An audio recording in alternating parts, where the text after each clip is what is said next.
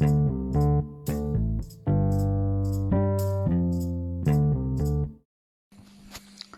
ัสดีครับ วันนี้มาฟังพอดแคสต์ของตั้งอธิราใจดี เป็นพอดแคสต์ที่โฟกัสเกี่ยวกับความมีวินัยและการมีชัยชนะเล็กๆน้อยๆในแต่ละวันหรือเรียกว่า small win วันนี้นะครับผมจะมาสรุป My Habit ในครั้งที่ 12 ประจำวันที่ 4 พฤศจิกายน 2563 ผมสามารถทำ Achieve ได้ 88%หรือ Achieve ได้ 16 หัวข้อจาก 18 หัวข้อ สิ่งที่ผมทำไม่สำเร็จก็มีก็คือ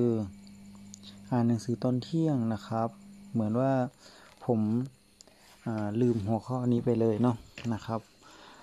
ส่วนแนวทางแก้ไขก็คือต้องใส่ใจใน My Habit แล้วก็มุ่งมั่น ให้มากขึ้นนะครับ ศึกษาให้มากขึ้นส่วนหนึ่งผมคิดว่า My Habit ผมค่อนข้างเยอะนะเนาะก็คือการสร้างนิสัยผมค่อนข้างเยอะทำให้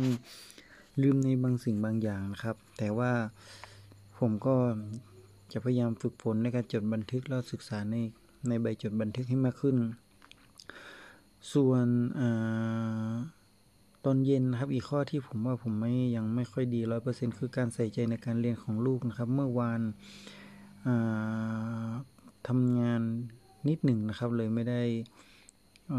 ดูแลเลยนิดหนึ่งนะครับ ส่วนที่ภูมิใจและทำได้ก็คือกินอาหารตอนเย็นให้พอดีในตอนเย็นนะครับ ผมรู้สึกว่าตอนแต่อีกส่วนหนึ่งที่ผมรู้สึกว่าผมกินเยอะคือตอนเที่ยงผมกินเยอะมากนะครับ ผมก็เลยเพิ่มไฮฮัตบิทให้กินพอดีในตอนเที่ยงอย่ากินเยอะนะครับ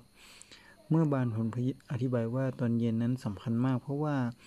มันมีผลต่อการนอนการออกกำลังกายและในวันถัดไป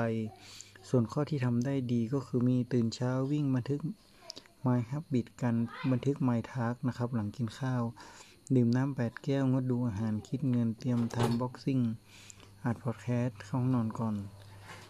เช้าแล้วก็อ่านหนังสือแล้วก็สวดมนต์นะครับ ก็วันนี้สวัสดีครับ